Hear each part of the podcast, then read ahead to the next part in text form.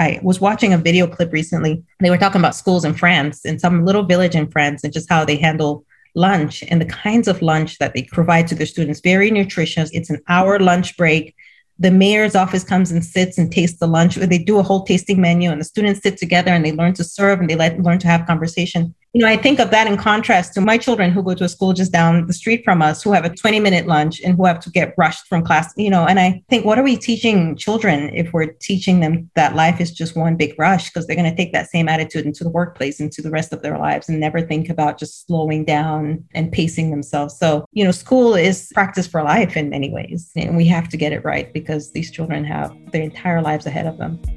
Hi, everyone, and welcome to Inner Wealth, the Forbes Ignite podcast. I'm your host, Nicole Cacal, CEO of Forbes Ignite, and every week I'll be sharing with you my conversations with unique, creative, and innovative people across all different industries. These are people who are intellectually curious explorers who are also redefining what it means to be successful today.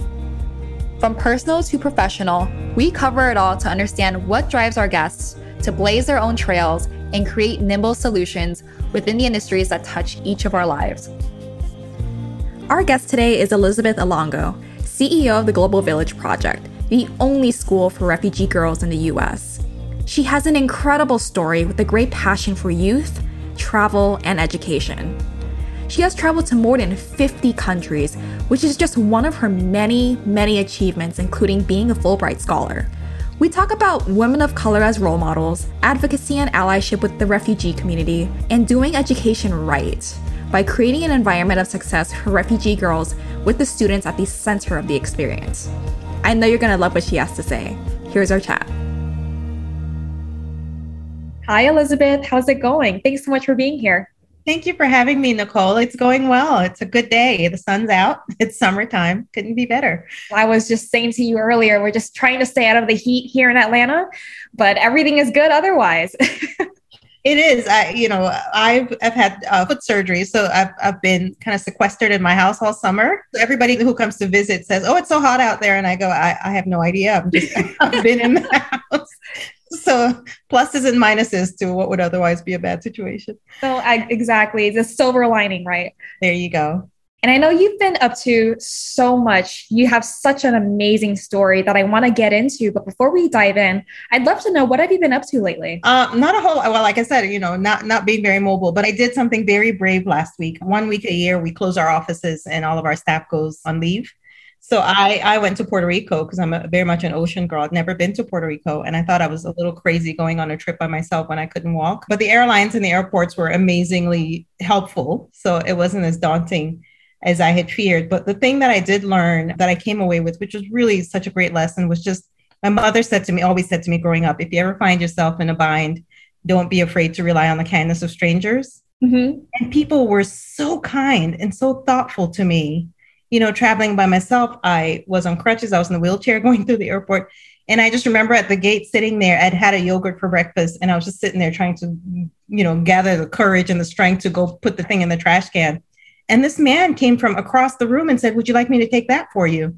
And just went and put my, and it was so kind. I mean, so many things happened like that in that, on that trip. So that was really nice to, to just be reminded that there's goodness in the world. But but otherwise, I, I, have been up to nothing. I got to Puerto Rico and spent seven days on the beach staring at the ocean, and, and my soul needed that. amazing, amazing in so many different ways. Just being yeah. reminded the kindness of strangers, mm-hmm. and just having faith in humanity as a whole. Yeah, something we're we don't we're not always remembering recently, right? Exactly, exactly. I know times have been really tough especially lately, but it's always good to be reminded of these things. So Thank you for the reminder. I would love to know what is your story, your personal and professional journey to where you are today?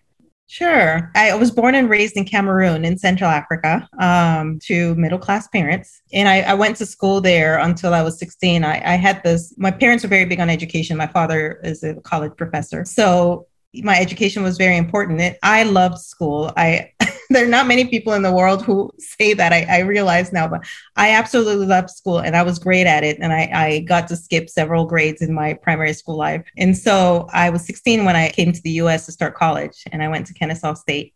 my dad was teaching there at the time. He, he'd moved and taken a job in the US. And so when I, like with all my other siblings, when I got to college age, I came over to the US and I went to Kennesaw State, did my undergraduate in international relations with a focus on Africa and the Middle East which I studied Africa because growing up in Africa, there's very little that's taught to us about our continent, right? We get these, at least until maybe recently it's changed, but very Eurocentric education.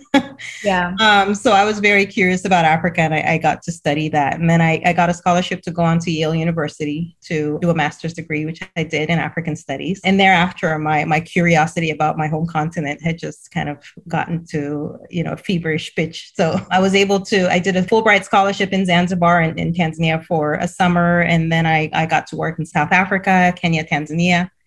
And after that, I just I started a, career in development with an organization called Heifer International, which worked in Africa and ended up after 13, 15 years at, at Heifer, I was leading our Africa programs as the vice president. So I was based in Little Rock, Arkansas at that time, and I was traveling a lot back to Africa and eventually decided to leave that job and go take the job of CEO for Junior Achievement Africa because I thought, well, if I'm going to be back and forth to the continent so often, I might as well live there.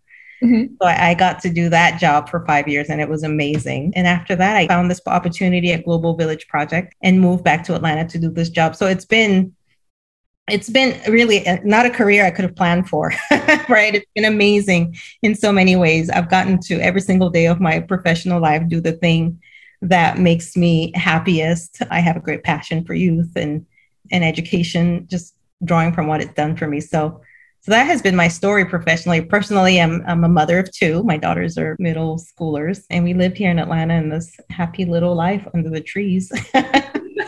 I love it. No, that is a wonderful story. So thank you so much for sharing. You touched upon this a little bit. You traveled a lot back and forth between the US and Africa, but I know you also traveled to more than 50 countries in your lifetime. So tell us more about did. that.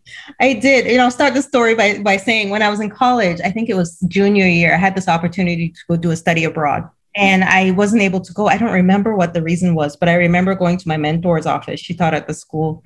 And I sat there and I just boo hoo cried so hard because I was like, this is the only time in my life I'll ever get to go anywhere.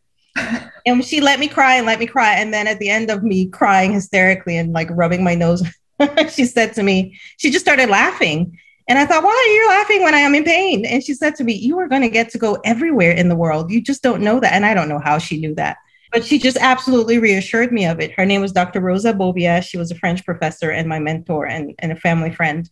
But she said, You're going to get to go everywhere. And I didn't see it at the time. This is the power of mentors, right? Yes. And she was right. And I've thought about her every single time I'm on a plane that took off because I did get to travel. I've been, I have been everywhere in the world. you know, when I was at Heifer, I was traveling mostly to Africa, but also really I got to go to Nepal. I got to, you know, travel in Europe quite extensively. And even when I went on to junior achievement, you know, I thought I was going to be traveling just in Africa where my work was, but I was on the global board of, of junior achievement and the global board met everywhere. So you know, one day we were in Madrid and the next day we were in Peru and the next day we were in Hong Kong or, you know, Dubai or whatever. So I was traveling a lot for the last 20 years. I was averaging probably about 12, 13 trips a year, international trips, you know, on Delta Airlines. I was racking up those miles. So it has been a very surprising journey, not one I could have planned for myself, but one that was just amazing by any account. That's amazing. And I know that you mentioned that mentors are so important, especially your your French professor, for example. Yes. But who are some of your role models that have inspired you to get you where you are today? Oh gosh, so many, so many. I, I draw on the strength of particularly other women, especially women of color, but all the other women in general. You know, we're in 2022 and still we in the news are seeing that women are firsts in so many different industries. And, you know, I was like, we've been here since the beginning of time. Why are we? and it's wonderful that we're having these experiences and that we're still first. But, you know, there's so many amazing women in the world. And it's a shame that the world is only now catching on to that idea. But I look up to, especially in the media now, we have the joy of social media if you use it right is that you can really follow somebody's life and career and advice very closely without ever having met them. Michelle Obama is a big one for me. Big, big mentor. Never met her, may never meet her, but I have every magazine cover she's ever been on. follow her closely. Oprah is another one. You know, I admire women in politics, maybe because I have a latent interest in politics, especially in African politics. I think first ladies very often get undervalued yeah. in their roles. But when I, you know, my last couple of jobs, I, I got to spend a lot of time with presidencies across Africa and across the world and, you know, for hanging out with first ladies on their, their different projects and just really got to admire the amount of work that they do that often goes undervalued because they're often in the shadow of their husbands. So there's I, there's too many role models to name, but every single one of them I, I draw very lifelong lessons from. Absolutely. So tell us about a story when you had the opportunity to work with a first lady, whether it was in Africa or abroad, somewhere else. Um, one that comes to mind immediately, I remember just a few years ago, I had been invited, the first lady of Zambia had this program. She was a big supporter of junior achievement and of just youth in general. And so she'd invited me to come down. I was living in Ghana at the time and come spend a day, a couple of days with her. She was doing this youth mentorship program. And so a lot of organization, of course, went into those things. And I had an amazing team who coordinated everything. And so I just had to show up and smile and, and participate. But I got to spend a couple of days at the presidency with her. She had this big program and she had asked that we do the program with differently able children. So we had children who were in wheelchairs, we had children who were visually impaired, we had all kinds of different children from all different backgrounds. And I just remember watching her and her people. The thing with politicians; they're often very, you know, their people put so many guardrails. They've gone through protocol with me and told me what not to do. Don't hug her and don't do this and do. And she could not have been any more different than what they portrayed her to be. And I just remember that whole day, you know, watching her. There's a lot of ceremony, there's a lot of pomp and circumstances, standing up and sitting down, and she's in heels, and the speeches to be made, and and hands to shake, and and cameras flashing at you all day, and you're smiling, and every single thing that you are doing is being watched. And I was just really, I learned so much from watching her, and the passion that went behind her work, which you know, the media often wants sound bites, but it's so hard to capture passion. Right and I remember just seeing how tired she was at the end of the day, and yet she was just giving her all. That was one of the memories for me that I took away. It was just this was a woman who was getting no recognition or no reward for the work that she was doing. And yet that made such a difference in the lives of those children because these were children who because of their disabilities came from households where some of them had never been allowed to leave the house, you know, because their family, there's so much stigma, their families are ashamed to put them out there. And then they get to be in the presidency and they're being hugged by the, the first lady. It just, it changes lives. So that was one that, that stood out for me was that experience of just spending a day with the first lady of, of Zambia. She was really amazing. I love that. I admire that so much.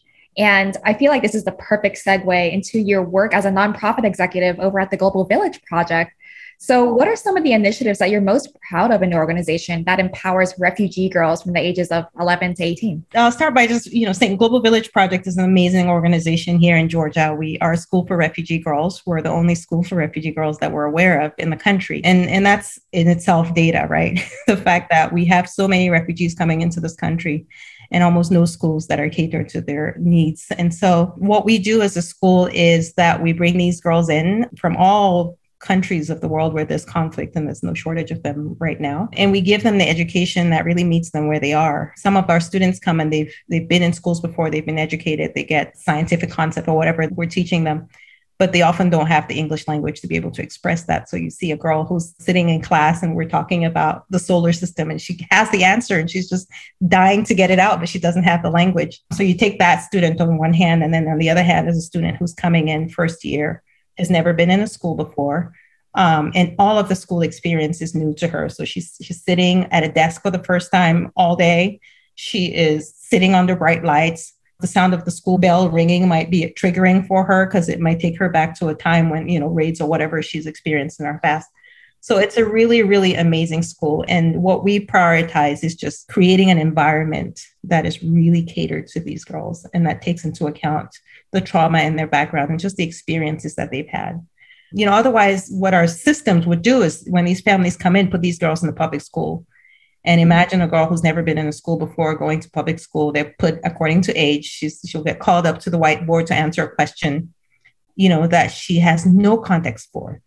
So, being in an environment where the education that she's receiving is tailored to her needs, the people she's around care very deeply about what's happening to her, not just in school, but at home, where she's surrounded by other girls who have similar backgrounds, even though they're from different countries. That's really what we're about at Global Village Project is creating an ecosystem where students can be nurtured and can learn in a way that that works for them. That is really beautiful. And I admire you so much for what you do and for everything that your team does because it sounds like there's a lot of human centered design that has gone into how to best serve the, these students who have been educated previously but just don't know the English language that well. And so there's all these different levels that have to be catered to. And so I really admire what you do. Thank you. It's, you know, I call it heart work Mm-hmm. And I'm very fortunate that in all of my career, that has been the kind of work that I've done, you know, to, to be able to get up every day and, and look forward to going to work. It's not something that many people, you know, can relate with. And I think if you, if I, as, because I get to do that, I'm, I'm very fortunate. Absolutely. So how can your approach at the school teach to the broader community of educators around the world, given the uniqueness of the opportunities that you provide young girls? Mm-hmm. I think you know one of the unique things. You know, we we are a trauma informed school. We have restorative discipline practices in the way that we approach education, and, and you know those are big fancy terms that just mean that the student is at the center and the, the student's experience is at the center of of the learning environment, um, taking into account what they have experienced and being inquisitive about what's really going on in a student's life as opposed to just having them be another you know number or a statistic behind grades that we're trying to get them to accomplish. So even the way we look at success in our school is not just about their academics. We put their academics at the same level as their social and emotional well-being to make sure that the students are really balanced. We're very big on creating a safe environment. So one of the differences in our school for example if a student needs time out or is not behaving in a way that is conforming to what we require of them we don't make assumptions that the student is just being belligerent. We really inquire about what's going on with them. We create spaces for them to express themselves and their feelings and their challenges. And our students come from really, really challenging backgrounds. Most of them have experienced war and the displacement. You know, by the time they come to the US, they've lived in two, three different countries in their little short lives. And I think that that's something that we can really use to, you know, if we're doing education right, the student really is at the center of it. And we need to rethink, I think, so much about the way the schools run and, and schools function and serve students, because I think we've come away from that quite a bit. I think what you all are doing is such a great model, a great model for lots of other schools in the school system, not just in the US, but globally to learn from. And so, how do you engage parents and the communities around the school to help support the initiatives of GVP beyond curriculum? Mm you know, parent engagement is something we had struggled with historically, but we were finally making some headway with it. And the pandemic was actually, this was one of the silver linings of the pandemic was that we had to build stronger relationships with families in a way that we had not been able to prior. During the pandemic, students were learning virtually. We provided computers for all of them to be able to attend class. And while they had the option of turning their screens off, sometimes they would turn their screens on and we would see our students, what's happening in their lives. You know, behind them, would, they would have other siblings who were trying to learn and who they were assisting.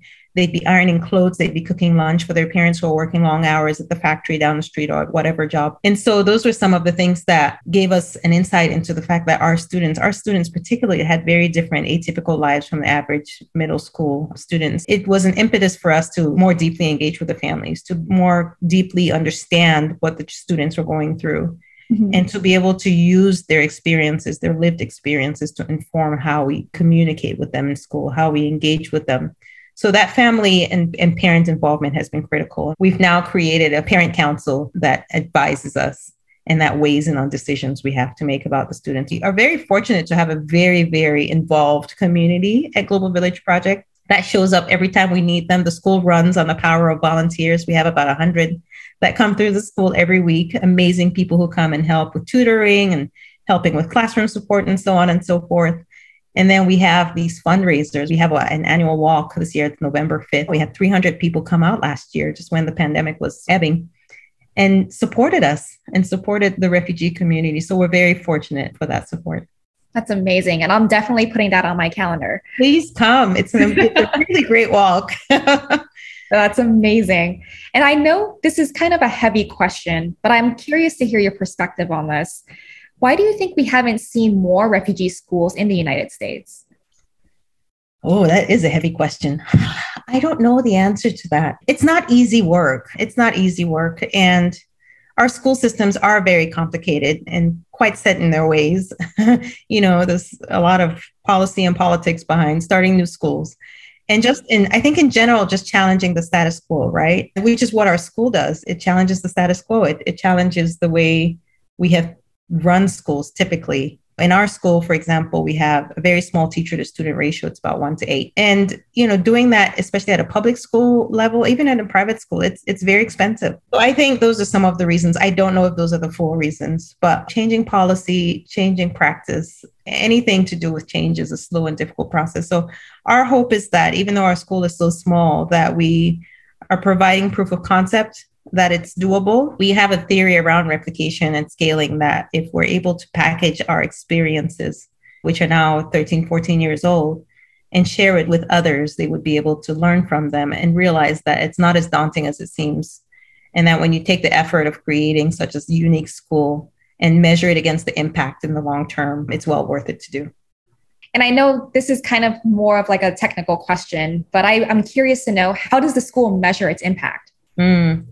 I mentioned earlier that we really look at success and it's all very student centered. And we're looking at their academics as well as their emotional well being, which we have all kinds of forms and tests and systems to measure. But we really measure impact by the long term trajectory of our students. So, not just what happens on the school and how they're doing with grades and learning and English and, and math and so on. That's important.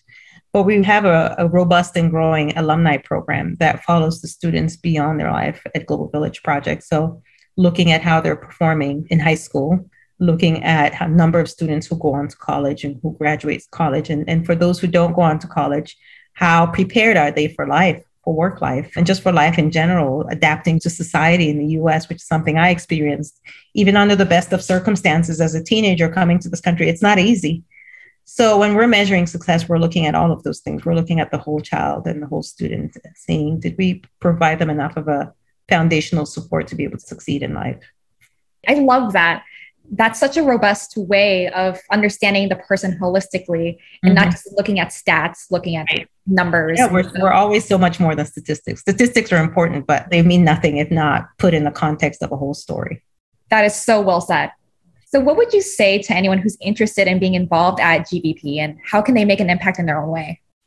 Ah, there's so many ways to be involved, and I hope people will be involved. I mentioned earlier volunteering. We're always looking for volunteers, people who come on campus. There's any number of things that people can be helpful with. Guided reading, you can help a student learn how to read. Guided math, tutoring, mentoring. The volunteer program is a very, very critical part of our success. As a nonprofit, another way that people can get involved is donating, of course. We need money to be able to do the things that we're doing. So that's also another way that people can contribute. But I think in general, advocacy and allyship with the refugee community. I think generally in society and the way that refugees are presented in the media, they're presented as people who are sort of desperate or come from less than, and anything other we tend to kind of look down on.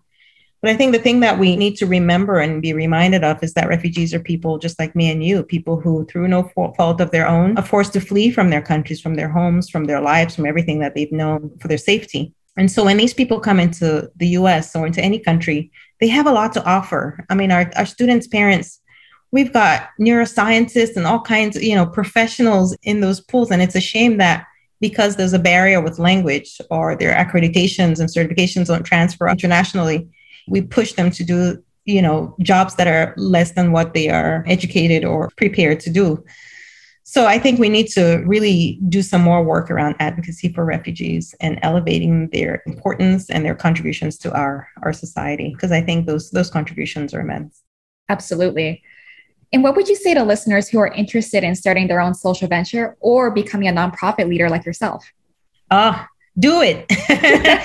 um, well, first on the nonprofit leadership, you know, for me, I mentioned earlier that I feel like I've never worked a day in my life because I am that person every single day. I, I can't wait to get up and get to work. And so, you know, being able to do that is a great gift and a great blessing. But in terms of starting a, a social venture, you know, the needs of the world are many and varied and urgent and growing, unfortunately. And I think if you identify a need, if not you, then who? And if not now, then when, right? Um, if, if you have it in you to meet that need, by all means do it. Don't be daunted by the apparent difficulty of it because the impact of it negates that. You know, in general, I just say look around your community. Chances are there's a need, and chances are you're able to fill that need. So don't, I, I say people shouldn't hold back. There's a lot of need in the world, but there's also a lot of ability to meet that need. There's so little that we often need to do to be able to meet it. Absolutely. And so I ask this question to every single one of my guests on the podcast How do you define success? You know, for me, success has always been the ability to be at the place where your greatest ability as an individual, as a professional, meets the world's greatest need. And I go back to the comment I made earlier about, you know, always being that person who gets up and wants to go to work every day. I forget the financial reward, which is often the default definition of success, right? I think if you are happy and you feel purposeful and you feel impactful in your work, then you are successful. I certainly feel that way. And I've had this amazing career that I could not have crafted even with the best of planning. Even if I've gotten the best management consulting firms in the world to craft my career, I couldn't have come up with the one that I've had. But more than any financial reward that I've gotten from it is just being able to wake up every day and be happy at what I'm doing and being able to go into bed every night and feel spent in the very best ways. And I'm a very spiritual person. So all of my actions come from my faith and and I always want to feel used in the very best way. And I feel that way most days of my life. So I consider that success. That is beautiful. There's so much to learn from you. And I definitely wanted to share your story with the world because it's not only about the work that you're doing, it's about who you are as a person that a lot of people can learn from. So thank, thank you. you. so much, Elizabeth. thank you. It's such a, a, pleasure. You know, I, I think of myself, I'm at the core of my identity. I really am just a little girl from Africa. And, you know, my life should be, uh, it should have been impossible. So I've gotten to do these things come from a little classroom with a dirt floor in, in Cameroon and ending up in an Ivy League school in the US and, and running organizations. And if I can do it, I really do feel that everybody can do it. So I am blessed to be able to share my story to inspire others.